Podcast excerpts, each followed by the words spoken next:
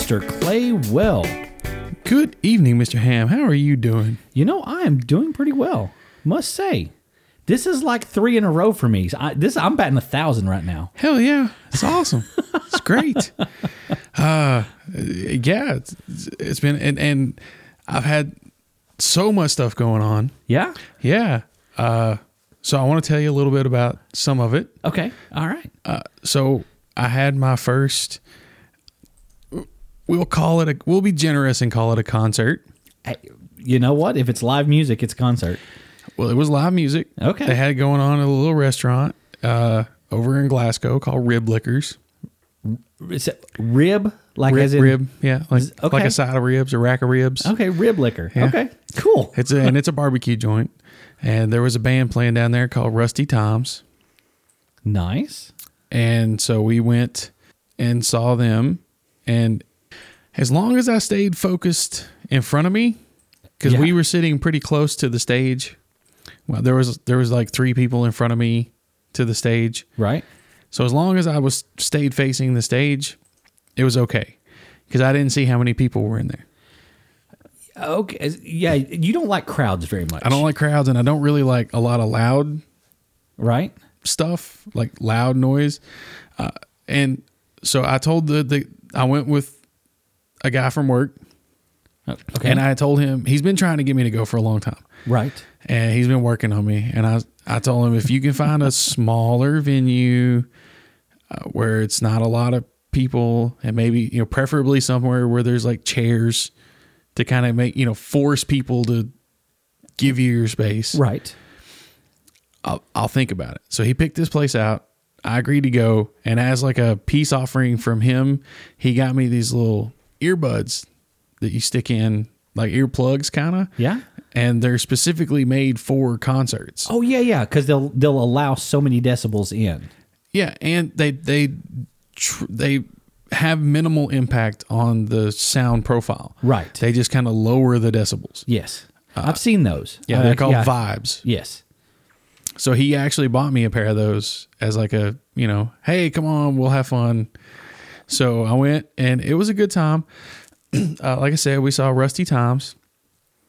Uh, they play mostly covers of like 80s rock and southern what what what is it? Sou- Southern country country that country rock kind of stuff. You know what I'm saying? I don't know the word, but like Yeah. um, Skynyrd and stuff like that, whatever that yeah. in that vein of music, southern rock, whatever you want to call that. Yeah, I mean it is it is southern rock. Um, I'm trying to think um, the the little area that it comes from, even like um, oh, Tom Petty and them used to sing about it, or, and um, and and Skynyrd and Molly Hatchet. They, all of those three and Creedence, all th- uh, all of those guys like specifically would name this one place.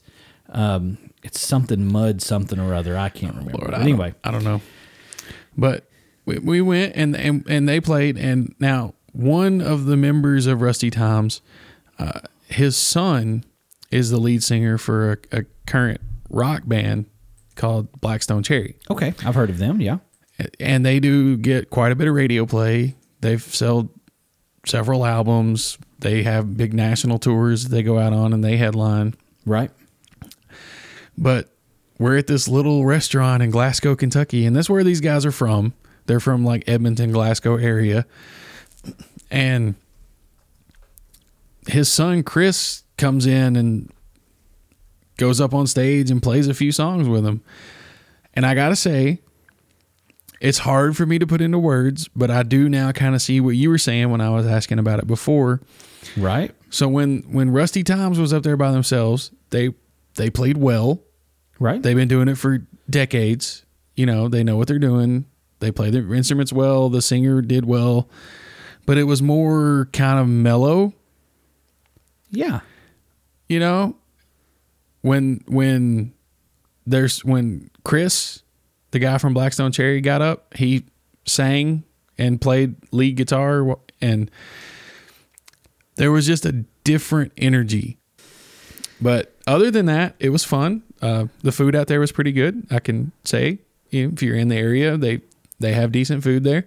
Cool. Uh, so if you want to stop by and do that. But I just had to talk about that for a second. It's a touchstone to a, a previous episode that you know I had mentioned I'd never been to a concert. Well, now I have it in in a small way. Still nothing like arena rock or big big huge show, but Yeah, and and like I say, those are uh, completely different than what you see in those small venues. I mean, it's just it's it's awesome though. All of it, I enjoy it all, and uh, the big crowds don't really bother me so much. Um, so I mean, I can be just as as comfortable with you know thirty thousand people as I can with thirty people. oh lord, It's just just the thoughts of that Just make, the- just cr- makes you just- cringe, yeah, doesn't it? Just the thoughts make me cringe. uh, but speaking of big crowds, yeah. uh, I want to say thanks to everybody listening. Holy cow, we have uh, just passed another milestone. Yay. Uh, you know, uh, uh, what two episodes ago was our 25th episode, Right. And and now I, I can proudly say, for all told, for all time, we have over a thousand downloads now. Yay. Thank So- you for listening. Yeah. Thank you, everybody out there, for listening, and thanks for the support. Uh, it This means is- a lot. You are why we do this. I mean, we enjoy it. I love sitting down with you, Claywell, and, and chit chatting and Yeah. having a good time. But I, I mean, and I would do this if there was one person listening, and that would be you. However, I, I, I do love that other people are listening. It, it makes me happy. Yeah. Oh, me too. And I gotta say, our uh, not the most recent episode we just did, but the one before that has now become our most downloaded episode. Yay. The, the TV shows. The TV shows. show remakes. Yes. Is the one we just did. Yeah. It's now our most downloaded episode. Awesome. And So, the last episode awesome. we did with the whole Black Mirror thing, Right. dude? Um, the other night, mom downloaded and listened to it, Hmm? and she got up the next morning, like this was uh, over the weekend, and she was like, "Okay, the episode last night was different." I was like, "Oh, okay." She goes, "It's kind of scary," and I was like, "Yeah, it is." I mean, I don't want to scare people, but when when you're dealing with this show, that's the way the subject matter goes in the show. Like it kind of takes it to a dark place. It's very it's very reminiscent of like Twilight Zone or The Outer Limits. It's so but the part that really scares me is just how rooted in reality That's Some what of she it was is. talking about. Yeah. That- yeah. She was saying that the, the scary part is is by far the fact that if that there's like really people out there that are doing these things, and and Yeah. yeah, it's crazy, crazy, crazy, is. crazy, crazy. But that is. awesome. I am so glad that people are listening. Yeah. Um, and thank you everybody for the listening and and we really appreciate it. We love you all. Thank you. Yes, indeed. So, um, I'm just going to go ahead and say it. Good luck with this episode. Yeah, I I need it. You need I- it, but realistically, I probably shouldn't say that. Since we're producing something, I should probably use something different. Not good luck. I should tell you, probably break a leg with it, right? Because it's bad Maybe. luck. Isn't it bad luck to say good luck with any kind of a production, especially Broadway productions and things Well, like that nature? theatrical productions, yeah. Yeah. You want to say break a leg. You want to say break a leg. You don't want to go out there and say, hey, have a great show or good luck with tonight on the show. yeah. Or if you're French, you might say merde. Yeah. So, but, but I, I I thought uh, maybe I shouldn't say good luck with this episode because that may jinx us or something. I it could. I tell you what. I'll to I'll cross my fingers and All right. Knock throw, wood. Throw a little bit of salt over your shoulder. throw a little salt over the shoulder. yeah. I'll I'll, I'll take care of that. Okay, You can wish. right. Yeah. You can do it. We'll we'll. Uh, and I won't blow smoke up your butt whenever we're doing all this. I won't. I won't do any of that kind of stuff. Okay. well, I, I appreciate that a lot. So obviously tonight we are only a couple of days away from Halloween. right. So happy Halloween out there to everyone. Um, and tonight we're going to be talking about something that I find fascinating. I think it's kind of funny. We're talking about stupid stish. I mean superstitions.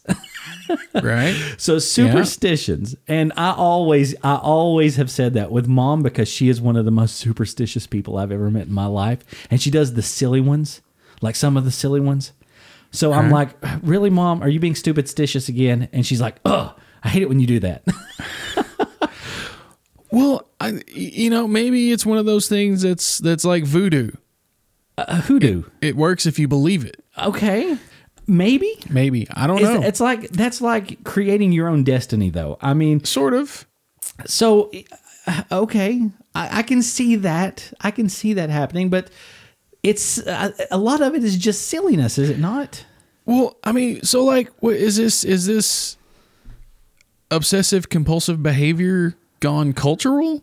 I don't know. I don't know if it's obsessive compulsive or if it's simply just fragments of past culture that's sneaking its way into our Right. everyday life. Well, I mean, you you know what I'm saying though. Like, you get the guy that the one time he touched the door handle three times and he had a good day.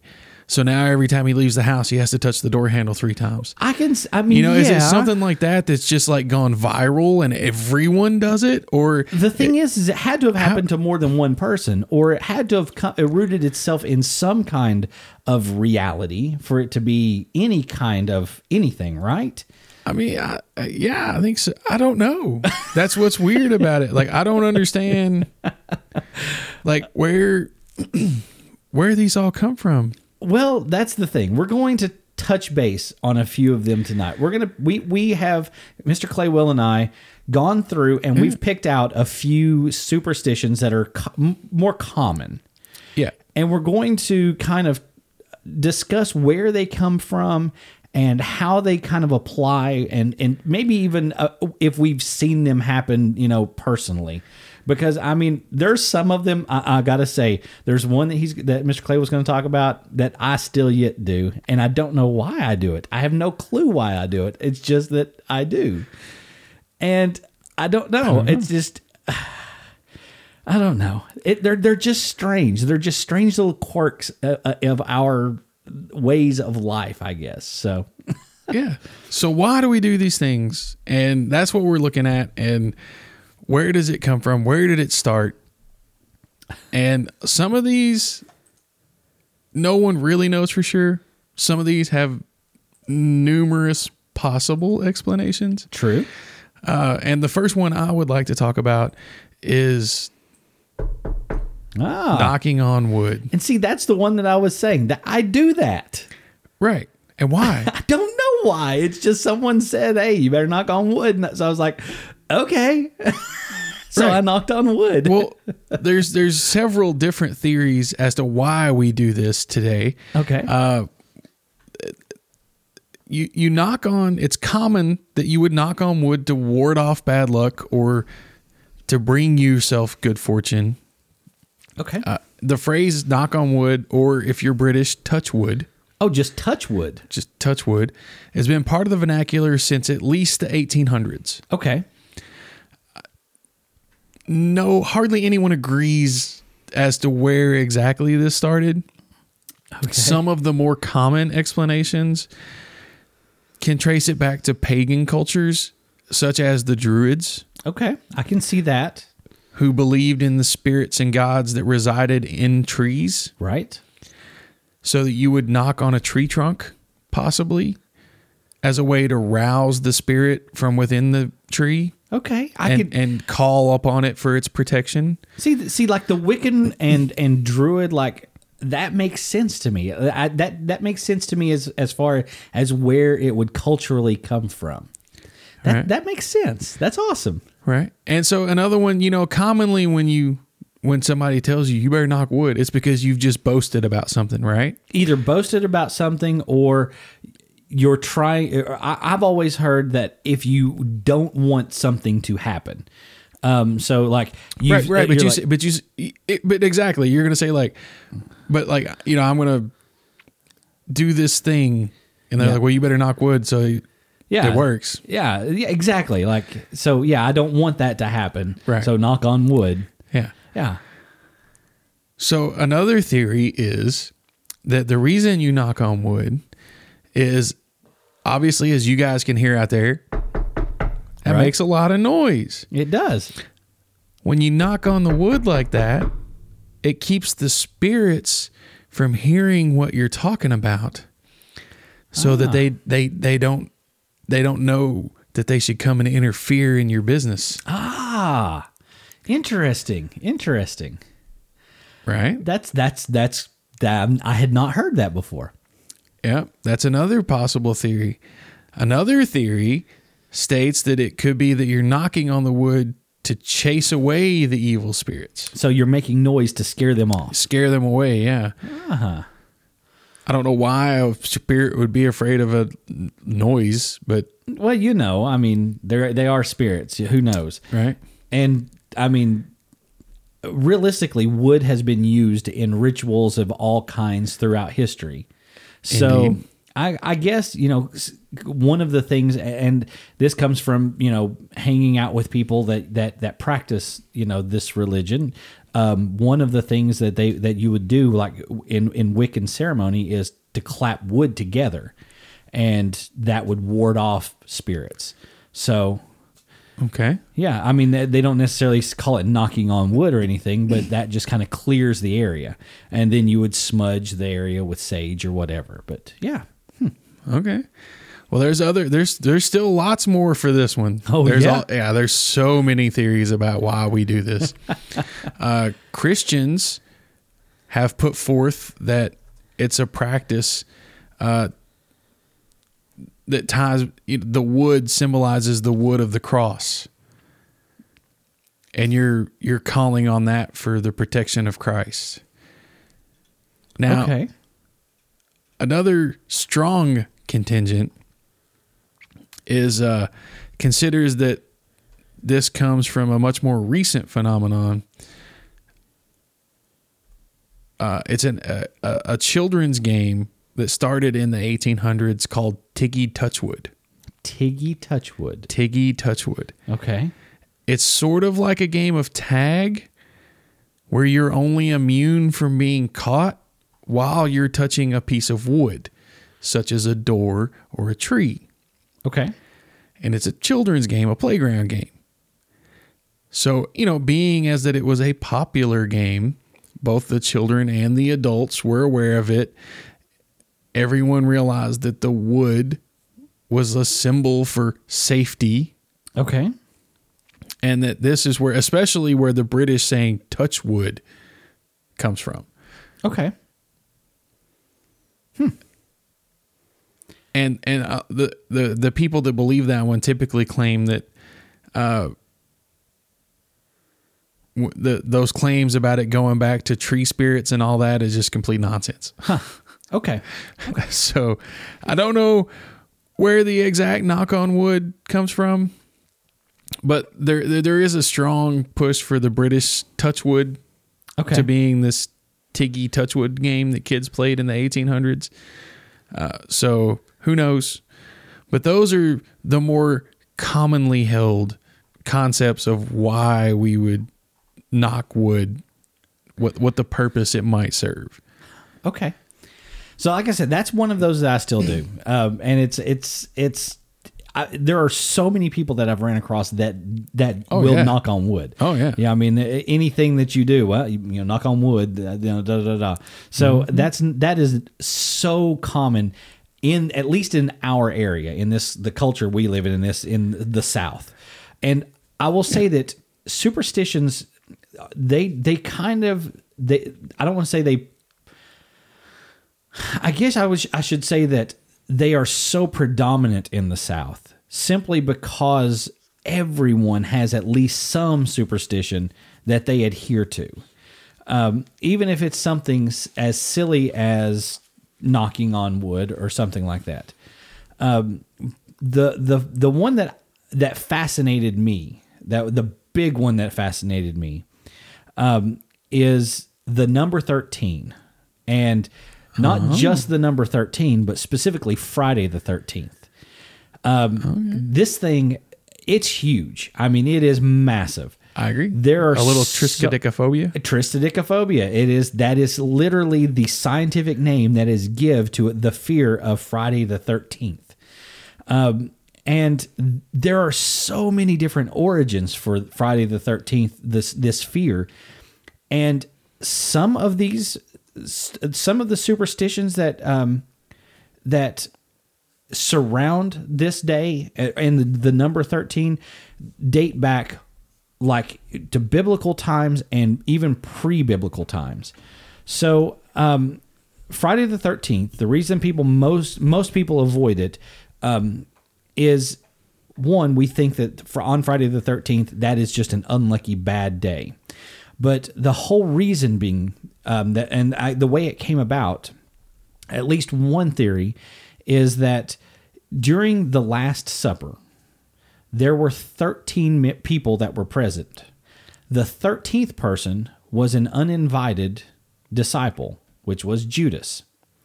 Now, Judas comes in, and, you know, it doesn't, the Last Supper doesn't bode well for Jesus or Judas True. very you know um, even in paintings judas is portrayed doing unlucky things and superstitious things specifically da vinci's the last supper and i know you'll probably talk about that in a little bit I, that actually is one of my other talking points. yeah. okay so i'll leave that for you um, but so And jesus isn't he always usually portrayed like off kind of by himself? He is, and he is always he's portrayed as.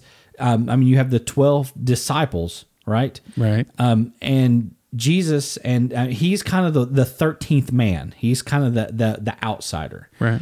So all of this, you know, is is one origin, but commonly for us in in Western culture, Friday the thirteenth actually stems from October thirteenth, thirteen oh seven.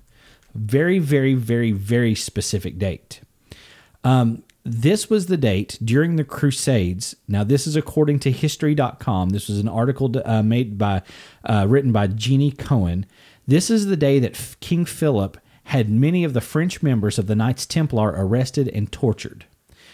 Um, they were burned at the stake. They were uh, basically they were they were shown as heretics, and this happened on Friday, October the thirteenth. So, So it was a Friday the it was a thirteenth. Friday the 13th. This is why Friday the 13th is supposed to be so terrible. Now, we know who the Knights Templar are, right? This is the group of um That's the old guy that Harrison Ford stole the cup from, right? that's the dude. That's him. Um, the Knights Templar was a group of people, and these were a group of knights that were um, commissioned to protect and search for um, holy relics in like Jerusalem. I mean, they did like the the Crusades and all of that. Um, they also set up the first banking system, like international banking system that we that we have. Those evil, evil people. I know, I know. So um, the thing that that that happens is King Philip and the Pope at the time see that the amount of power that this group is has, the Knights Templar has, and they together decide we cannot allow them to have more power than us because if any, the person that controls money controls pretty much everything. So on October 13th, 1307, orders were given um, and on that date, all those orders were opened, and night, the members of the Knights Templar were rounded up, arrested, tortured, and killed. So that is specifically for us in Western uh, culture where the fear of, of Friday the Thirteenth comes from. Now, the number thirteen has become synonymous with bad luck, to the point that hotels typically don't put a 13th floor like it- it'll go from 12 to 14 realistically though you're on the 14th floor it is the 13th floor exactly. it it really is but they they don't list it as a 13th floor That's like me going, I think your name's unlucky. From now on, you're Mr.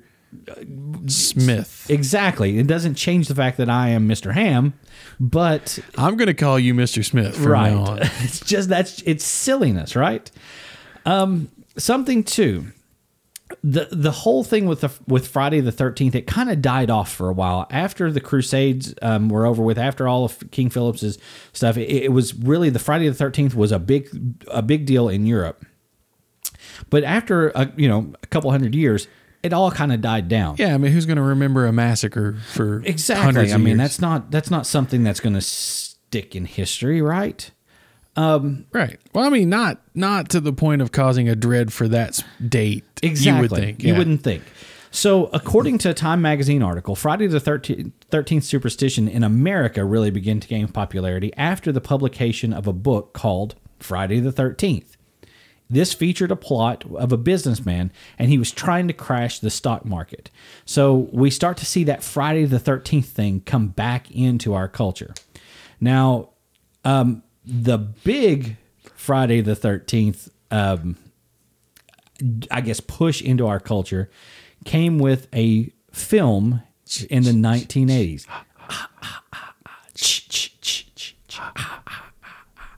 So, for those of you who have not seen the film Friday the 13th, Or any of its 35 sequels. the original was really decent. It had a certain feel to it that made it just creepy enough. Just uh, there was enough that happened off camera to make you go, "Oh, you wanted to see what was happening, but they won't show you." And it was just it was it was done in it, it was done well Okay. Um, this this movie was a box office hit and it was really it was it was not there was not a lot of money spent making it it was all filmed in this like summer camp um, Right. and the the cast that was in it a lot of them went on to become like very very famous um, Johnny Depp Kevin Bacon um, yeah I mean these guys are I think it was Johnny I'm pretty sure it was Johnny Depp I think he was in Nightmare on Elm Street. he was Nightmare on Elm Street. What am I saying? Um, but um, Kevin Bacon for sure was in it. okay. And so these guys, like this movie became a phenomenon. And it really, it really did um, kind of push that bad luck image back into our culture. Um, so yeah, that's that was one of the things that I thought was was very, very, very um, uh, Friday the Thirteenth to me is just one of those fascinating dates because it doesn't matter who you are. If it's Friday the Thirteenth, all you got to do is mention someone. Oh yeah, yeah. Today, by the way, today's Friday the Thirteenth, and instantly they have bad luck the rest of the day. Yep. It's almost like a preconceived destiny that they're they're just moving But that's what I'm talking about earlier. yeah, I know, I know. You know, it's like it's one of those things that works if you believe it. and and people do that's the thing with that specific day like i'm like it's just another day it's friday that means i don't have to go to work tomorrow yay that's yeah, a good day for me yeah, it's the last. It's the last work day of the week. exactly that's it, so That's it. Yeah. all right All right. Well, my next one comes from several. It's another one of those that has several potential history origins. okay uh, So, have you ever heard that you shouldn't walk under a ladder? i have heard that as a matter of fact i've heard that just recently because i'm building a house right now Well- and there are ladders everywhere Well, I'm going to say first off, it's true. You should not walk under a ladder okay because why? it's unsafe. even if it's just a ladder that's setting up it's not It's I'm not- unsafe. now you here's could, the thing You could accidentally knock it over. Something could be on top of it. It could fall and hit you in the head. There could be somebody standing up on it working, and you could knock them over and hurt them. It's just an. It's OSHA, man. It's just simple, unsafe Okay. work environment to do that. Now, if you think walking under a ladder is going to bring you bad luck, why would you think that? That's like saying walking through a doorway is going to bring you bad luck. Exactly. I mean it's just it's just a pathway. Well, so one potential origin for this goes back to medieval times when the ladder symbolized a gallows. Okay. Because they would often not be able to like you see them in the movies all the time they got the fancy thing built up with the guy on it and they hit Yeah. the they hit the switch and the floor drops out and the guy drop they didn't have that most of the that's, time That's a that's, That's a Hollywood Awful, I was going to say that's an awful fancy get up for killing people. Yeah. Typically, exactly. Typically, they would just have some, they would prop a ladder up onto something, throw a rope over something higher, have somebody get up on the ladder, put the rope around their head, kick the ladder out from under them. Okay, I can see that. That's where they would get the drop. Yeah. That's how they would get it done. So when somebody walked under the ladder, it was believed that you would face your own death by hanging. Wow, that's fascinating, dude. And because people were hung in the top rungs of the ladder, it was thought that their spirits might be trapped in the space Oh, between the underneath rungs. the ladder. oh, like So, in the in so that- like where they would fall, they would be caught there. between the rope and the and Right. Ah, So you would How? be passing through the spirit of somebody who was obviously bad or they wouldn't have been hanged. Right. and you don't want bad spirits. And you don't like, want on- on- right. on- that- you don't that- want bad spirit juju all over. Yeah, you. yeah. I was just gonna say that's some funk you don't want. Exactly. uh, so that's one potential place. So that it's the you know the symbol of the gallows, or you might be getting the the spirit of a murdered person on you. Yeah, and you, I you mean, and you can't, you just can't even brush that off. I Yeah, mean, that, I mean, I'm don't come even out with soap. Yeah, I might Ajax might not even take that off. so another the, another potential theory for this goes back even further in history to ancient Egypt. Okay, because Egyptians had some strongly held uh, belief in the symbol of the triangle. which is why they built so many things in the shape of With, triangles. look at the pyramids; they're basically multifaceted triangles. That the obelisk, the tip of the obelisk is always a, a pyramid, which is a multifaceted triangle. right. So, the theory is that the ladder leaning against a wall vaguely forms the shape of a triangle if you take the ground into account. You do. I mean, you get an acute angle or a, a you know. Yeah, you, depending on Yeah. how the ladder's propped, but Right. yeah, you there's definitely a three-sided structure there. absolutely. which is a very sacred symbol to the ancient Egyptians. And it's thought that if you walked under that, you were breaking the plane of that triangle, Which was bad. which is bad. I guess my question then would be if this were the case with even the Egyptians, the tri- the the the pyramids themselves had passageways into them. They would pass But you weren't into those. you were never but uh, they wouldn't once it was complete. ah, okay, That that was the tomb and it was sealed. and it was sealed. okay. they would put the they would put everything in it and then complete the structure and seal it. aha. Okay, that makes that makes sense. So, but and it was the gateway. The you know the power of the triangle would open the gateway to the other world, Okay, so that when the when the spirit re- resurrected from the body, they could cross over interesting. into their next life. I like that. There's still more. There's another theory. Again, shout out to all my Christians out there. Yeah. Again, the triangle leaning against the wall, or the ladder leaning against the wall, the shape of a triangle. You Christians also have a thing with three Right. the Holy Trinity, mm-hmm. the Father, the Son, and the Holy Spirit, and that the action of walking through that plane was a blasphemy, like you were desecrating God, basically. Wow. And by disgracing God publicly like that, you were inherently inviting the devil into your life hmm. to cause mischief. I see. Th- those are the three primarily held beliefs as to why walking under a triangle would bring you bad luck. Okay. Or a triangle. Walking under a ladder Through the triangle. through the triangle would bring you bad luck. I see. Aha. That's that's interesting. That's another one of those. things. Like I said, I, you know, I'm building the house right now. There are always Right. ladders up, and I don't. I haven't really paid much attention, but there have been people specifically on my job site that goes, ah, "You better not walk there," and I'm like. I've got to get over there though, and Right. you all have got all this stuff over here, and I don't want to go over there because I'll get my arm cut off. So I'd rather go under this. And they're like, Yeah. ah, ah, "Nope, nope, you don't do that." So Now are now you know those people could just be concerned about workplace safety. They could be, but I mean, I, Maybe that's not necessarily superstition, I guess although it probably is. it probably is. but I, I mean, uh, it, it's it's interesting because again, this is one of those that we see, and that and that that, that it's it's prevalent Indeed. in our society around us, and, Yeah. and our people that we run around with. So, Yep. very very cool. All right, so my turn again. Yeah, let's All hear right, one. You got so you got more? I've got more. Of course, I've got more. Well, let's go. So the next one that I'm going to talk about is um, one that that has been around for another a long time. Um, this one dates back to like Greek and Roman times, um, and this is the broken mirror. You will have seven years bad luck if you break a mirror. And why seven? Why seven? Well, the thing is, in Greek and Roman uh, times, the they they had a belief that the human soul regenerates itself every seven years. It takes seven years for it to kind of shed all of the bad and become anew again.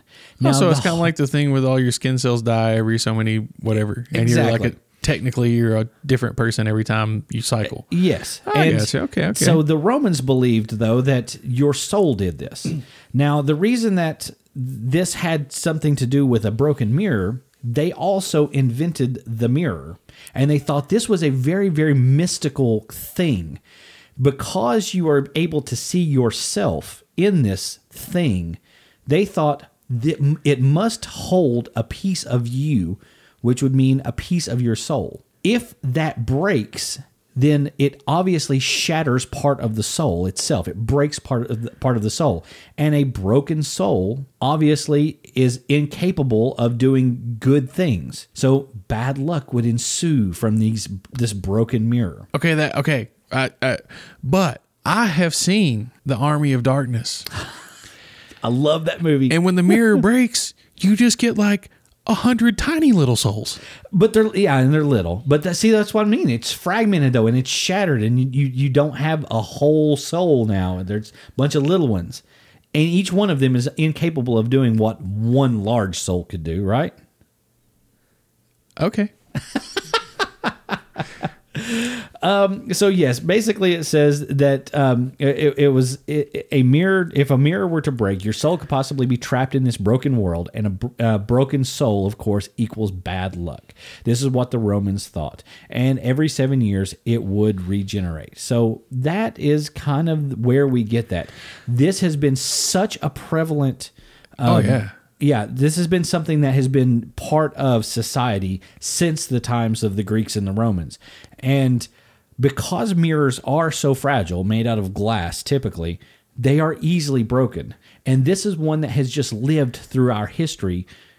Um, and it, it, even though it has origins in, you know, a couple thousand plus years ago, Right. this thing still is relevant today. People still believe this. Well, and I'm wondering too if part of it is not maybe, I, I don't know, but especially back then, mm-hmm. not not so much now, but back then, to have a glass mirror, especially, You had something. You had to have some valuable. money. Yeah, very, very valuable. and I'm wondering if that wasn't a way to kind of you know you better make sure you don't break this. you take care of this this item. You know what I'm saying? now, the original mirror, of course, was made out of steel. It was Right, polished, polished metal or- polished metal. right. But um, once they once they were able to get glass to to you know to do what they wanted it to do, Right. they figured out, hey, you can make this stuff reflective, and yeah, yeah, and you're right, they were extremely expensive Right. and hard to come by. So I'm sure that that's part of it as well.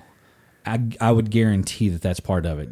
You gotta wonder what they would think if you like took a picture of them back then. You know, Oh my god! I mean, yeah, I mean the, the first photographs I that were have taken. your soul. Exactly that people thought they were part of their soul ripped out. That was photography was cr- that's some crazy stuff. That one was a fairly short one, but that's I mean there that all of the the Well, I've always wondered, like, what possible reason could people have had for saying that this is bad luck? Well, I mean, it's You're right, and this one, this is one of those that all of the, um, this the the his the historical, I guess, um, it, it all leads back to this one spot. Unlike some of the others that we're that we're talking about, where you Right. have four or five different theories or three or four different theories about where this comes from, this is one of those where they go, this is where it started. And I mean, they pretty well know that you know it was the it was Romans that came up with this. okay. So, yeah, and Now, it's, see, but- it's, but- it's just kept going. The cynic in me has to say, if your soul renews every seven years, Yeah, what if you were already four years into your, and you and you break the mirror? I mean, you'd only have three years of bad luck left, right? uh, yeah, I guess so. Maybe I don't know. I don't know. I really don't know. Or maybe it's like a constant regenerative process. So that it's like a completely new soul every seven years, but there's always a little piece of it left for that entire time. uh, How? When, at what date does your soul stop regenerating and start again? Type thing. Or, or exactly. Well, I mean, to tie back to the skin analogy, right? Like technically, every what we'll just make up a number here. Thirty days, Right. your your your whole new skin is new.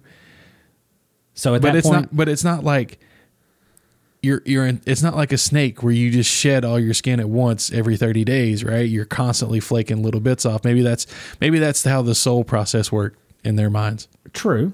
I'm getting don't know. way too involved in the, Yeah, this in the is- mechanics of it. yeah, it. I was gonna say this is just it's a, this is a stupid station, so uh, we can't get like we can't get marred in the technicalities.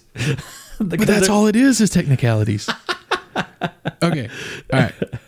So my next one that I had is uh if you ever like somebody like you're at the dinner table and you're reaching for something and pank you knock over the salt shaker and you spill a little bit. I've done that more than once. And somebody says, "Well, you better throw some over your shoulder." but I don't understand why. Because that's now it's in the floor and I got to sweep it up. Exactly, right? You're just moving the mess from one place to another one. Why is spilling like what why is spilling the salt a bad thing? Why is that a bad omen? I, I don't know. I don't Well, know. this is another one of those that has several potential origins. Okay. Unfortunately, uh, one of the more prominent theories and one of the oldest theories is that uh, it dates back to ancient Roman times, alongside your mirror theory. Okay. is that it, like and you read all this stuff right? In the histories host guest and all that you offer them uh, what is it salt and something else the salt of your table and something else i can't I, am not sure. salt and bread maybe or but it, they always talk about salt. The reason for that is because it's it's been known for a very long time that salt can prolong things. Right. like It's if you a- cure a a, meat with salt you, it will make it last longer. As a matter of fact, Um, I think um oh what was it? I read just just recently salted fish I think it was that they had found from the Civil War and when they cracked it open the fish was still edible. Ugh. Yeah, I well, I mean, you know, define edible. Like the It's Norwegians not have that. it's not going to kill you. like like the Norwegians have that. What is that? Like lutefisk or whatever. yeah, that stuff or- is some bad oh. stuff. But this stuff was was so it was packed in enough salt that it had preserved the meat. It had basically turned it into fish jerky. Right. Yeah. Yeah. That's but yeah, that's what I'm talking about. Yeah. And people know that for a long time, for thousands of years, we've known that. And salt has kind of become unilaterally a symbol of lasting things. Right. specifically friendship. If if you want your friendship to last, so that's why you offer your guests a lot of times even before food or drink, you offer them salt first. It's your, it's your way of symbolizing that you want this, you know, our friendship to last. It's it preserves it. Yes. So that's why it one theory states that spilling the salt uh, could be considered a bad omen because you're knocking away the friendship. You're Okay. I can see that. That makes sense. Yeah. so yeah. So Yeah. that's that's one theory is that like you just you're spilling the salt. You're like throwing away the friendship. You're you know it's not being utilized. It's just scattered. Right. Um, another possible origin for why this is bad luck again goes back to ancient times and it's because salt was very valuable. Very, very valuable. Um, the phrase "Are is a man worth his salt?" Right. comes from the value of salt. Exactly because Yeah. and and it's so valuable because of its curative and Yeah. preser- preservation properties. exactly. And it was so hard to come by. Oh yeah. I There mean were- basically you, you had to live on a coastal place where you Either could coastal place or if there was a uh, some place that was mining salt. Right. It was it to, for it to travel from that spot to where you were. Right. It was a phenomenal amount of money that had to get it there. Yeah, exactly. Especially mining it because Yeah. that's a whole whoo, yeah. Uh, but th- that's another theory is because it was so expensive that it was seen like you know i've offered you the salt i've put it on the table for you to use and you've just thrown it you know you've spilled it so you're frivolous and you don't respect me and that's arousing my enmity so that's like a you're inviting Disaster. disaster yeah Yeah. yeah thank you for helping me finish my sentence my brain I mean, stuck Yeah. another another one this one's a misconception but it's another commonly held one, is that uh, because salt was so expensive, that somehow it got around that Roman soldiers were paid in salt. Yeah. Uh, there is no historical evidence for any Roman soldier ever being paid in salt, but it's such a widely held belief that the term salary Yeah. comes from the Latin salarium, Which is salt. which means salt money. wow, I didn't know that. That's interesting. But it there's no there's never been any proof that this was ever the case. That's I mean the correlation can be seen there though. I mean really. That's cool. but that's where that term comes from. Uh, yeah, so that's interesting.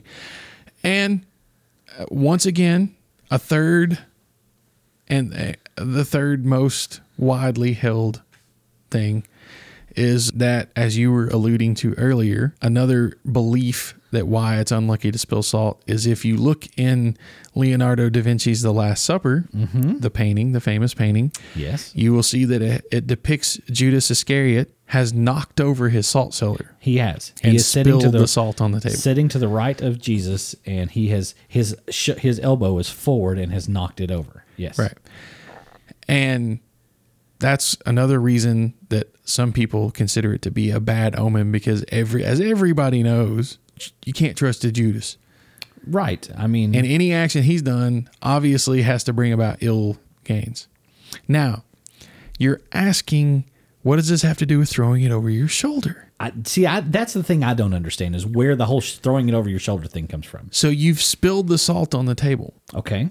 So you have invited doom and gloom upon yourself in this action. Okay. So you take the salt and you throw it over your shoulder into the face of the devil who's coming to bring you bad luck. Ah, burning his eyes out. Right. Aha. Interesting. Because salt is curative and and even a lot in uh, a lot of different folklore. Yes. Salt is protective from spirits. Yes, and there are various, various, various uh, religious, um, like religions out there that use salts for purification. Oh, yeah. Um, think of any of the the pagan stuff, the the Wicca, the Druids, and stuff like that. When you cast a circle, you cast it with salt.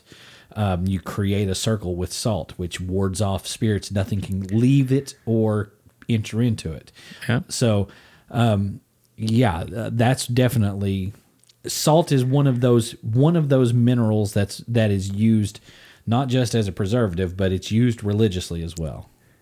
It dices, it slices, it smashes, it purees, it flambés. Hey, It's you can mash it, you can stick it in the stew. I mean, it's it's it, this is it is so versatile. This is one of those things that the whole salt thing is just it, it, that one fascinates me. But I didn't know why you throw it over your shoulder. But that's that's kind of an interesting it's to take on it.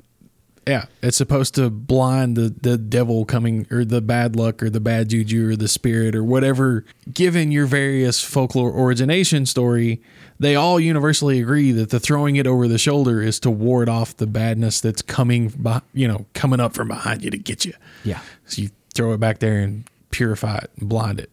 How about that? Dude, that's cool. That's a very cool one. I didn't know any of that. I mean, I knew that there I, I like being a history teacher, I knew that there was that salt was used as as currency. I knew that people were paid in salt and I knew it was extremely extremely expensive. Right. You know, and it was hard to get and of course throughout history it was used as a preservative and we still to this very day sodium is used as a preservative.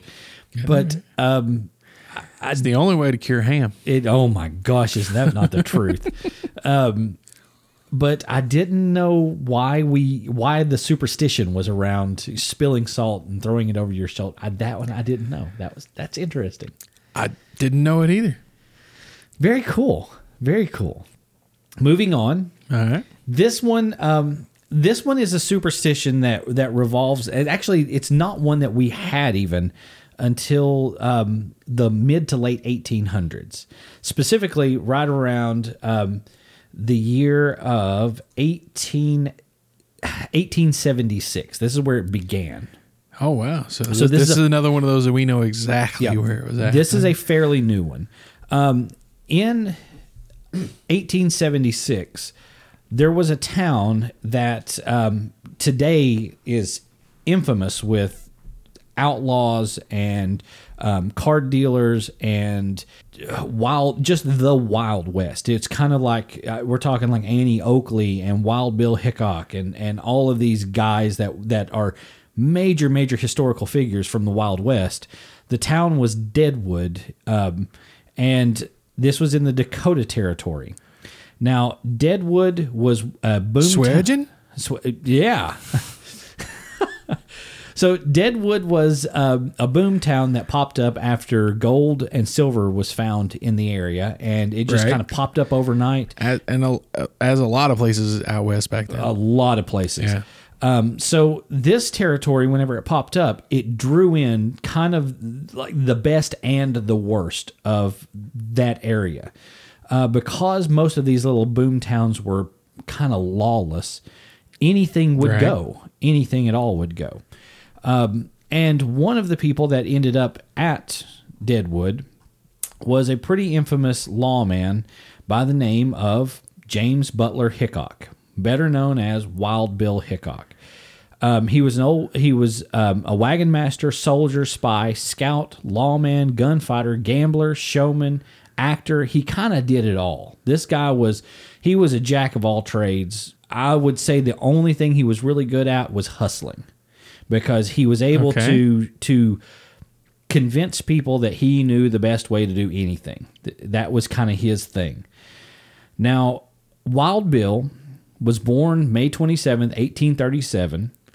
He died August 7th or August 2nd in 1876. He was 39 years old. Um, and the way the cause of death was he was murdered. He was shot in the back of the head. Now, the superstition that comes from this is actually it revolves around what Hickok was doing when he was killed. He was sitting at a table playing now, if I remember my HBO right, okay, go for it. he was playing poker. He was playing five card stud, which is a type of poker. Um, he is he always when he would come in and play poker, his thing was he always sat with his back to the wall so he could see the entrance because he didn't trust anyone. This was a good idea for anyone that was in Deadwood. And whenever he came in on August 1st, this was the day before he was shot, um, to Nuttall and Mann's saloon, he had to wait for a seat to open up at the poker table. A drunkard at the table named Jack McCall um, had lost massive amounts of money at the table. And at, when he finally was dead busted broke, Hickok walks up to him, encourages him, "Hey, you might want to leave the table at this point because you're upside down, and y- you you probably want to go and see if you can recover some money to even up with the house because as it stands, you're not well, you're not doing good. I'll even give you some money for breakfast in the morning." Uh, go drink, go go sleep this off. Come back, uh, get you a good meal, and tomorrow, you know, you may have to go out and and, and do something to make some money. So that sounds like a nice act. it does. McCall, though, in his drunk state, is insulted by this. Basically, he feels like he's being spoken down to by um, Hickok. Well, yeah, Mr. Wild Bill going to No. take pity on the poor country. Exactly. So whenever he gets up and leaves, he actually accepts the money and leaves.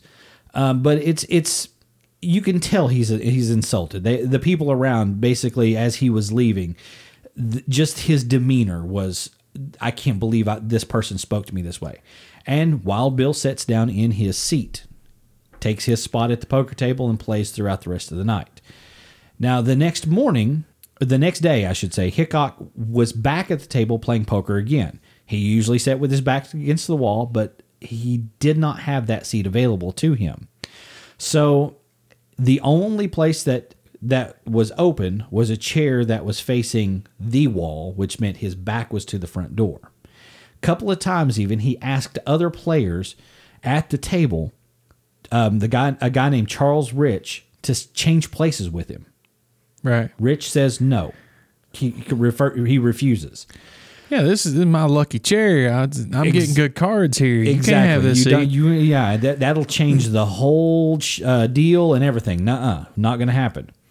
So while Wild Bill is sitting there playing cards, McCall, being insulted the night before, walks into the saloon, walks up behind Hickok, drew his Model 1873 single action Army 45 caliber revolver, shouted, and shot Hickok in the back of the head.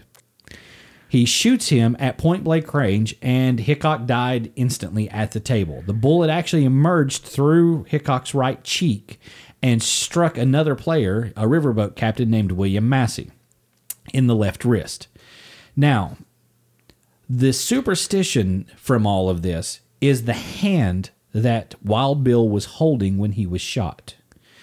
The wild the the the hand that he was holding to this very day is still known as the dead man's hand. This is aces over eights. Now, those four cards, ace of spades, ace of clubs, eight of spades, and eight of clubs, they're all black cards. These are the four cards that he was holding, and the kicker card was the queen of diamonds. That was the fifth card that he had in his hand. Those four cards, after the game ended, after he sh- was shot in the head, everyone freaked out and left the table. He was still holding these five cards in his hand, laying there as a corpse. And those cards were taken by one of the uh, the other players, and they were actually passed down to his son. The cards themselves, the aces and the eights, were pristine. The Queen of Diamonds had just a spot of Hickok's blood on that. And even to this very day, if you go to Vegas or a place where you, gambling is legal, Atlantic City, aces and eights are not a hand you try for. That is still to this day considered an unlucky hand because everything originated right, right here with Wild Bill Hickok. Um, this was just one of those things that people are even today they're like you don't you don't go for the, the dead man's hand. And it's it's just considered very very unlucky. Now the dead man's hand is used in various places.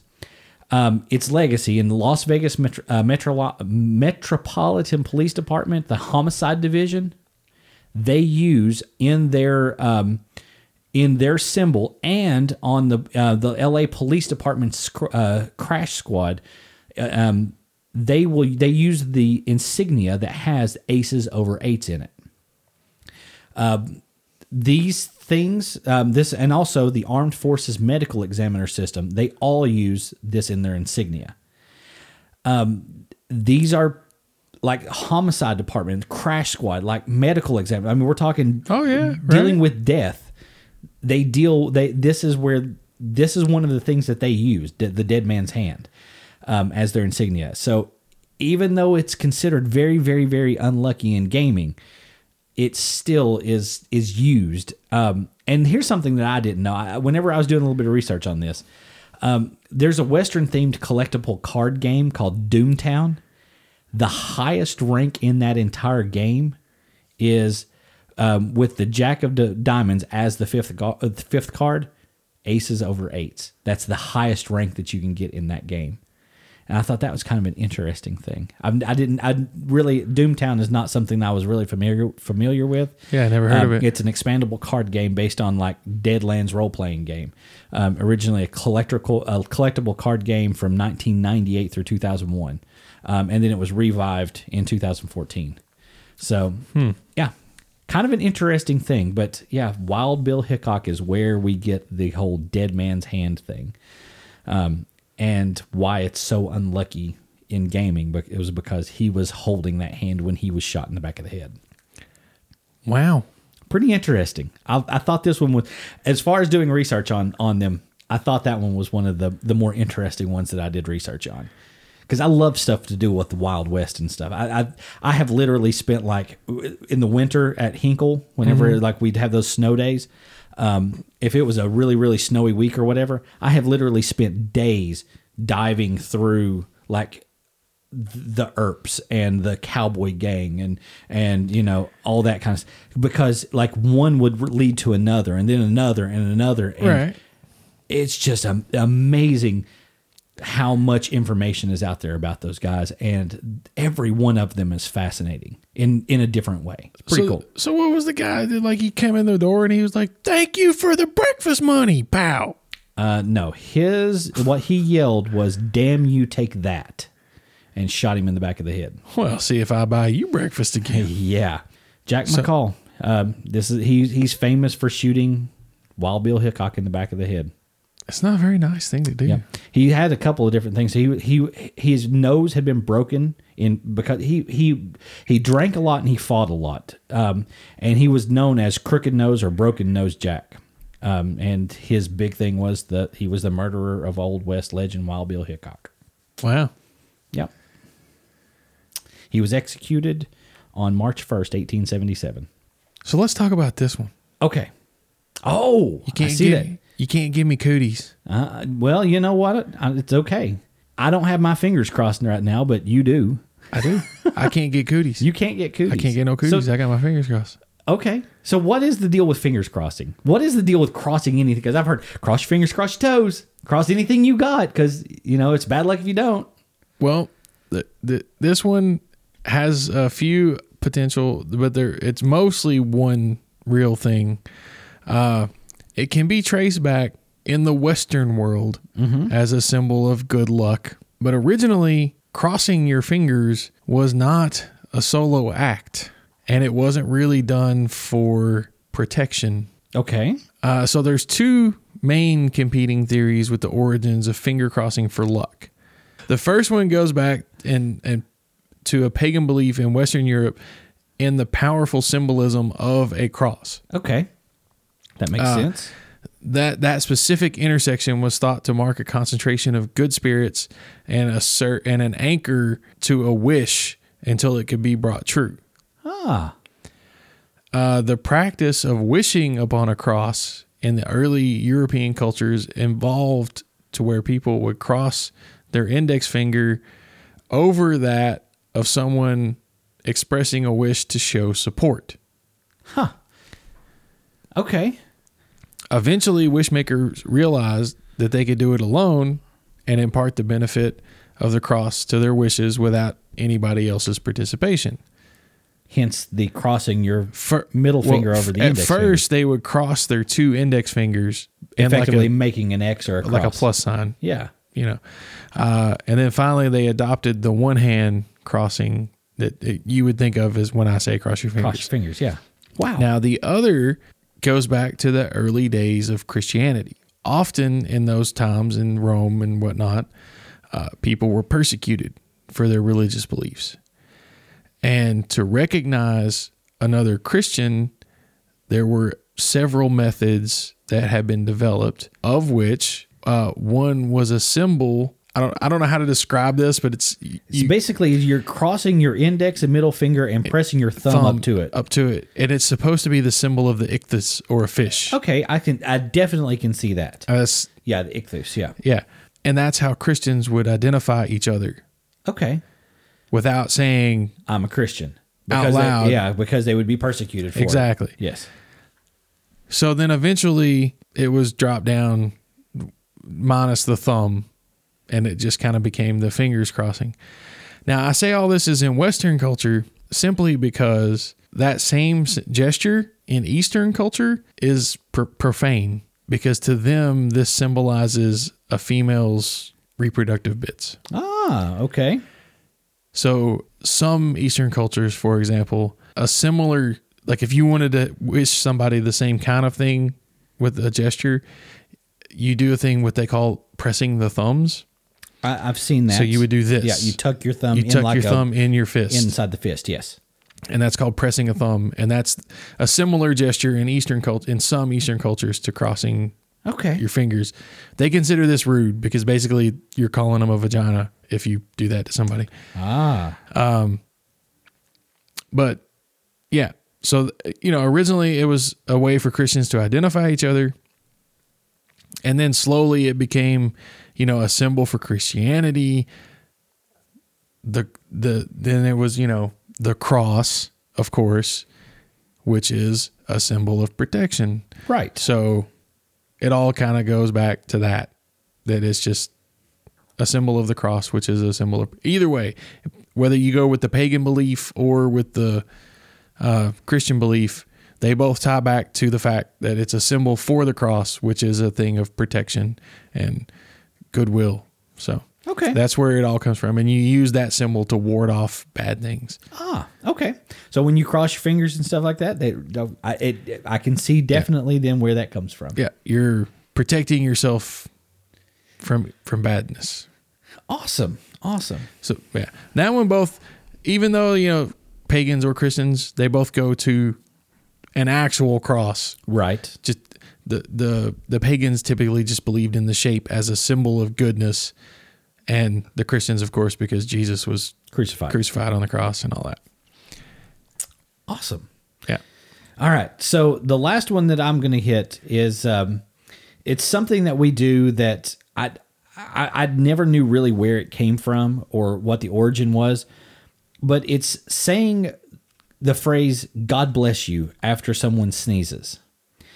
Now, um, right now, Penelope, that's her big thing. She will literally walk around the house, and I don't know, I don't know where she picked this up, but she'll walk around the house and she'll look at us, or she'll, she'll, you know, she'll go, she'll go, achoo, achoo, and she wants us to sneeze, and we Ashley and I have both started doing this whole silly, like you know, where you, you just kind of over exaggerate a sneeze Okay. and she literally cackles. I mean, lo- thinks it's the funniest thing ever- ever. So, the polite response to someone sneezing in our society, in our culture, is to say, God bless you. Even at Walmart the other day, I sneezed. A perfect stranger was like, uh, uh, we were looking at clothes and things, uh, trying to get some pants for Penelope. And like, he was like, I, a good 15, 20 feet away from me. He sto- stopped dead in his tracks, looked back and said, God bless you. And I was like, Right. thanks. And then he went on. And I've, I, after that, I was thinking because we, I was doing the research on, on these, and this was not one that I was going to do. But I thought, where in the, where does that come from? Why do we say that? So this phrase is attributed to, back to Pope Gregory the Great. This is during the time of the bubonic plague. Now, he said to people who were sneezing, he would use this phrase, God bless you, as a blessing because during a sneeze, they believed that parts of the soul could escape the body as well as the heart momentarily would stop, just quit, and then start back again. Oh, okay. So what this whole God bless you thing was was a way of welcoming this person back to life. God bless you. Welcome back. So they thought that during a sneeze you died for just a second. Your soul left the body just as if you were asleep and dreaming because they thought the soul, soul left the body during that as well. And they would say this phrase, God bless you. Today I learned your soul just kind of takes off whenever it feels like it. Uh, yeah, pretty much. Your soul was just kind of a thing that But that's would- okay. that You'll get a new one in seven years. Yeah, they, the soul was out of your body, um, and yeah, the the folklore explains that that that's that you know when the soul escapes the body because you know of a sneeze, you need to welcome it back. And God bless you was the phrase that they used. Um, it's one of those again. We still use it today. It was it was said to me just uh, literally two days ago, if I'm not mistaken, two or three days ago. Oh, okay. So- now, see, I didn't know that. I didn't research it, but I had heard a similar thing to that in the past. That not that you died, but like that a sneeze was like your spirit trying to escape, Right and so you would say "bless you" to to, to keep, keep, your it spirit. to keep it in. yeah, I had heard somebody t- somebody told me that a long time ago, and I guess it's very similar to what your research turned up. Yeah, yeah, yeah. That was that was what I found out. So Interesting. It's interesting. Uh, to me, I find most of these that we've talked about to be very, very fascinating and interesting. Um, superstitions in general Right. are kind of fascinating. Um, there's one bonus I'm going to throw in there, and it's not one that we put up on our outline. It's not one that we that's threw in the notes or anything like that. But um, this is a personal superstition that I got to witness, um, had the pleasure of witnessing years ago, a few years ago. Um, the first time that Ashley and I went to Charleston, South Carolina. Now, Charleston, South Carolina, beautiful, beautiful town. If you've never been, I strongly urge anyone out there to go. Very, very, very historic. We're Right. talking, you know, the place where the Civil War began. Yeah. Um, they some- got that good seafood restaurant you Oh my mentioned God, on a previous episode. Seafood is the greatest seafood I've ever eaten in my life. Um, the the whole the the whole downtown area is very very very historic. Our Declaration of Independence was at one time housed in the old courthouse there. Um, it was it's pretty amazing. This this this town is one of those towns that is just phenomenal to me. If someone said, "Jeremy, you you can move anywhere in the United States that you want to, money's not an issue." I wouldn't even have to think twice. I would be at Charleston. Charleston is is where I would go. Um, nice. So while we were there, there is a, and I'm going to go ahead and plug for them. There is a tour company that that you can go through called Bulldog Tours, and what they specialize in is historical and ghost tours of downtown Charleston, and they are all walking tours. So like the whole downtown area, it, it's a pretty good size, but like typical a typical walk might be somewhere right around a mile. Oh, that's not bad. It's not bad. Mile to mile and a half. And you can typically make that journey in about an hour, hour and a half because you stop at various places and you'll they'll tell you the story or the history of this area. So one of the things that they pointed out as we began the tour was for us to look at the doors in this historical area. And they just said, notice that all of the door frames especially the headboard of the door is painted blue. We were like, okay, that was really all that was said. Toward the end of the tour, after we walked all through the downtown area and saw that probably 90% of all of the doors there had at least the headboard painted the exact same shade of blue. He uh, the the tour guide he said, "All right, did you notice that all of the doors have this?" And we were like, and, and you know, every, there was probably a crowd of twenty of us. We were like, "Yeah, what? uh, So what is the deal?" You know, he said, "This is a leftover, a superstition from the times that slaves were brought into the old market. With the slavery, they brought their culture, and part of their culture was uh, was voodoo, and." They were said to summon evil spirits what this color is called, and you can only buy it in um, the Sherwin Williams store in Charleston, South Carolina.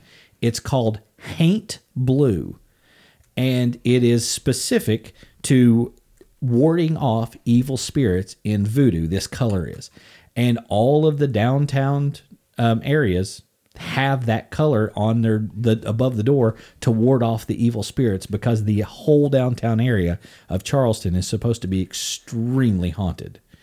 So we got to witness that one ourselves, and that superstition, orig- uh, it originated 1700s, um, and it's still being used today. So I thought that was that was a, an interesting little bonus when I throw out there. That's uh yeah, okay. Yeah, Blue paint scares away evil spirits. specifically haint blue.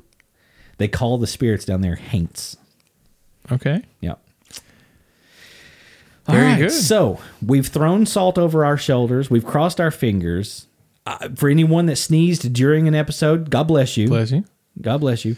Uh, we didn't break a mirror, so I, I feel okay about that. Yeah, I made not- sure to stay careful around the mirror. Yeah, no, yeah, no dead man's head where we've not played No, cards. no poker. Um, I don't think that we're finishing on the an hour and thirteen. Are we finishing cl- anywhere close to an No, hour? Okay, so no, so we don't have to worry about the number thirteen. yeah. So I think most of our superstitions that we have covered, Yeah. All my ladders are in the garage, all your- tucked safely away. And before we end, I'm gonna knock on wood. okay. Everyone out there, thank you for listening. We have had so much fun with this episode. Indeed. I love the superstitions. And happy Halloween again to all of you out there. Yeah. And if you want to try to find us, we can be found at facebook.com forward slash two minds podcast. Yeah, you can tweet us, tweet at us, Twitter us, use the Twitter thing and get in touch with us at Two Minds Podcast. You can send us an email through Gmail, two minds podcast at gmail.com. And you can find this and all of our past episodes on our hosting site, twominds.podbean.com, or now on Spotify. Absolutely. You can search for Jason Claywell or Jeremy Ham, and we'll pop right up there in the pop up. podcast section. That is so awesome. I like popping up on Spotify. yeah, it's, that is it's, so it's cool. very cool. All right, dude, this was a fun one. It was. It was I, really good. I, I gotta say that the superstitions, man, they, doing research on these, there, there's a lot to them way more. Absolutely. Absolutely.